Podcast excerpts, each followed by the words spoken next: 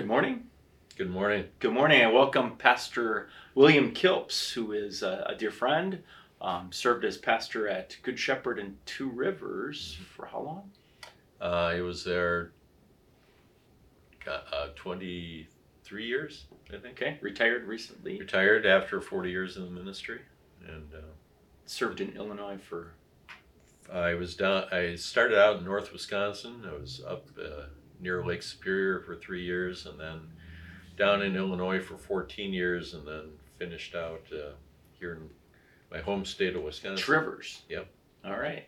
Awesome. Uh, Pastor Meck is teaching at the seminary in uh, South Africa. Um, so Pastor Kilps has graciously um, uh, agreed to fill in this morning as we look at the second Sunday in Lent. In the name of the Father, and of the Son, and of the Holy Spirit. Amen. Amen. The Lord be with you. And also with you. Let us pray. O God, you see that of ourselves we have no strength. By your mighty power, defend us from all adversities that may happen to the body and from all evil thoughts that may assault and hurt the soul. Through Jesus Christ, your Son, our Lord, who lives and reigns with you in the Holy Spirit, one God, now and forever. Amen. Amen. Okay, the Old Testament lesson. Old Testament lesson for the second Sunday in Lent is from Genesis chapter 12. The Lord said to Abram, Go from your country and your kindred and your father's house to the land that I will show you. And I will make of you a great nation, and I will bless you and make your name great, so that you will be a blessing. I will bless those who bless you, and him who dishonors you I will curse. And in you all the families of the earth shall be blessed. So Abram went as the Lord had told him, and Lot went with him. Abram was seventy five years old when he departed from Haran. And Abram took Sarai his wife, and Lot his brother's son, and all their possessions that they had gathered, and the people that they had acquired at Haran, and they set out to go to the land of Canaan. When they came to the land of Canaan, Abram passed through the land to the place at Shechem to the oak of Moreh. At that time the Canaanites were in the land. Then the Lord appeared to Abram and said, To your offspring I will give this land. So he built there an altar to the Lord who had appeared to him. From there he moved to the hill country on the east of Bethel and pitched his tent, with Bethel on the west and Ai on the east. And there he built an altar to the Lord and called upon the name of the Lord. And Abram journeyed, still going toward the Negev. This is the word of the Lord. Thanks be to God. The epistle is from Romans chapter 4. What then shall we say was gained by Abraham our forefather according to the flesh? For if Abraham was justified by works, he has something to boast about, but not before God. For what does the scripture say? Abraham believed God, and it was counted to him as righteousness. Now, to the one who works, his wages are not counted as a gift, but as his due. And to the one who does not work, but trusts him who justifies the ungodly, his faith is counted as righteousness. Just as David also speaks of the blessing of the one to whom God counts righteousness apart from works. Blessed are those whose lawless deeds are forgiven and whose sins are covered. Blessed is the man against whom the Lord will not count his sin. For the promise to Abraham and his offspring that he would be heir of the world did not come through the law, but through the righteousness of faith. For if it is the adherents to the law who are to be the heirs, then faith is null and the promise is void. For the law brings wrath, but where there is no law, there is no transgression. That is why it depends on faith, in order that the promise may rest on grace and be guaranteed to all his offspring, not only to the adherents of the law, but also to the one who shares the faith of Abraham, who is father of us all. As it is written, I have made you the father of many nations in the presence of the God in whom he believed, who gives life to the dead and calls into existence the things that do not exist. This is the word of the Lord. Thanks be to God. The gospel is from St. John chapter 3. There was a man of the Pharisees named Nicodemus, a ruler of the Jews. This man came to Jesus by night and said to him, Rabbi, we know that you are a teacher come from God, for no one can do these signs that you do unless God is with him. Jesus answered him, Truly, truly, I say to you, unless one is born again, he cannot see the kingdom of God. Nicodemus said to him, How can a man be born when he is old? Can he enter a second time to his mother's womb and be born? Jesus answered, Truly, truly, I say to you, unless one is born of water and the Spirit, he cannot enter the kingdom of God. That which is born of the flesh is flesh, and that which is born of the Spirit is spirit. Do not marvel that I say to you, You must be born again. The wind blows where it wishes, and you hear its sound, but you do not know where it comes from or where it goes. So it is with everyone who is born of the Spirit. Nicodemus said to him, How can these things be? Jesus answered him, Are you the teacher of Israel, and yet you do not understand these things?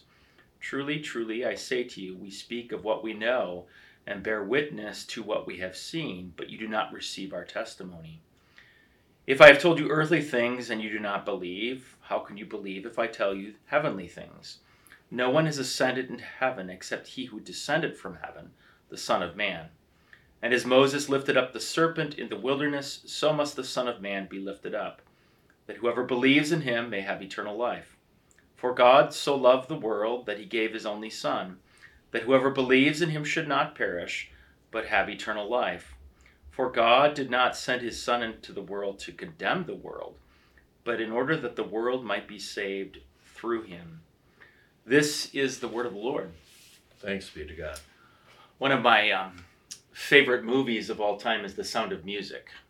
You may wonder what that has to do with this text. I like it uh, the way um, Maria von Trapp, when she's teaching the children how to sing, she says it's it's good to start in the very beginning. Uh, a very good place to start. When you um, read, you begin with A, B, C, etc. When you sing, you begin with Do, Re, Mi. Do, Re, Mi, Fa, Sol, La, Ti, Do. Right. Um, every good teacher knows that uh, the best place to begin is in the basics and then I think that's especially true when it comes to salvation. It's all God's doing, it's God's promise, God's calling, God's giving, God giving faith, God giving forgiveness, God giving new life. It all comes from above. Nicodemus is confused about this. He's a man of the Pharisees. He knows the scriptures well, and he has um, a pretty important uh, question for Jesus. Um, he doesn't even really get to the question before Jesus already answers it and goes back to the basics. Um, so I'm going to pose a question to you this morning, Pastor Kilps. Um, how do you enter the kingdom of heaven? And um, what is Jesus getting at when he said, You must be born again? I think there's some confusion, even amongst Christians, about this born again terminology. How would you flesh that out? Well, I think it's important to realize that um, how we came into this world. Um, Bible says we were spiritually blind, dead, enemies of God. That, that means we have nothing that we are able to contribute to the process. Um, think of a um, person who gets uh, taken into the emergency room suffering from a heart attack. Their, their heart has stopped, and the doctor gets the paddles and he tells everybody clear well, the dead patient doesn't say, Here, let me help you with hmm. that. It's something that has to be done to him. He has to depend upon an outside agency to make him alive. Well, it's no different when it comes to being born again spiritually. It's something that has to come from above. In fact, some look at that translation uh, that we have in English as being born again as literally in the Greek saying born mm. from above. Mm. And it's something that God has to do to us in which we don't have a part. We simply are recipients of that that grace that He has given to us. I, I, think about your illustration of the sound of music. There's another song that Maria sings where she says, um, as she thinks about uh, falling in love with uh, Captain Von Trapp and so on, she says, Somewhere in my youth or childhood, I must have done something, something good. Good, okay. And, and the idea there is that um, God is rewarding her because she did something good. Well, the true essence of Christianity is quite the opposite. You know, we are poor, sinful beings deserving nothing but temporal and eternal punishment, and God, in His mercy, decides to cause us to have spiritual life that we didn't naturally have. And that's where baptism comes in. You know, born again of water and of the Word, um, we don't make a decision in baptism again, you know, you brought up the idea that many in uh, Christianity have a mistaken notion as to what it means to become a Christian. And they say, well, if you make a decision to give your life over to Jesus, or the worst part is where you hear people say, I've decided to make Jesus my Lord. Hmm. Since when does anybody decide to make somebody their Lord? It's something that's done to us. And so God in his mercy, you know, because we cannot by our own reason or strength believe in uh, the Lord or come to him, the Holy Spirit must call us by the gospel. And that's what baptism is. It's the gospel. It is the life of Jesus. And God in his mercy unites us to that perfect life of Jesus, makes us one with him. We are crucified with him, we are raised with him, and that is how the Holy Spirit instills the gift of faith in us. Yeah, I always like to use the illustration um, what did you have to do with your natural conception? And we don't even want to think about that, right? Um, I didn't ask to be born. you didn't ask to be conceived. That's either, true. Right? And and the baptismal font really is we call it the womb of the church. Uh, that's where that's where we're born out of. Um, I had an interesting conversation on uh, Sunday. Uh, we had a um, a life movie called Lifemark at, at Lutheran High. It was an ecumenical ecumenical gathering of of evangelicals and Baptists and Lutherans and Catholics who all came together to support um, uh, life beginning at the womb. And I, I, began the movie with a prayer, and I, I thank God for our being uh, reborn through the waters of, of holy baptism, being adopted there into a new family. This movie was all about adoption. And afterwards, I had, um, I think it was a Baptist couple that came up and I don't want to say attacked me, but challenged me on um, asking uh, how, how, how is it possible that we receive new birth through water and the Holy Spirit? We have to make our decision for Jesus. And I went the same route that you went um, with, um, as you were explaining before, that it comes outside of us. But I like your illustration about the heart. I think that um, somebody who's had a heart attack, and that again comes outside of us. So, what does this have to do with Abraham? Maybe before we um, before we uh, conclude and do our hymn. Well, again, uh, it's all by the grace of God. Um, you know, there was nothing special about Abraham. He's a sinful man. Um, but especially that promise that he's going to make a great nation of him. You know, Abraham's how old at the time of this? Yeah, 75. 75, right. And, uh, you know, we would say well beyond the age of childbearing, uh, along with his wife. Mm-hmm. And, um, and yet God promises to make a great nation out of him how is that humanly mm-hmm. possible? It isn't. It's got to be by the the miracle of God, and so we know that, you know, when Abraham was hundred years old, uh, the, the, child was born. Uh, uh, Isaac, miracle. yeah, a miracle baby, and and again, it's it's the same way. God continues to cause people to be born into mm-hmm. His kingdom by giving them the Holy Spirit that we don't naturally possess. It has to be a gift. And it's only then, as the Lord says to Nicodemus, then you can actually see the kingdom of God, and the kingdom of God is Christ Himself. Amen.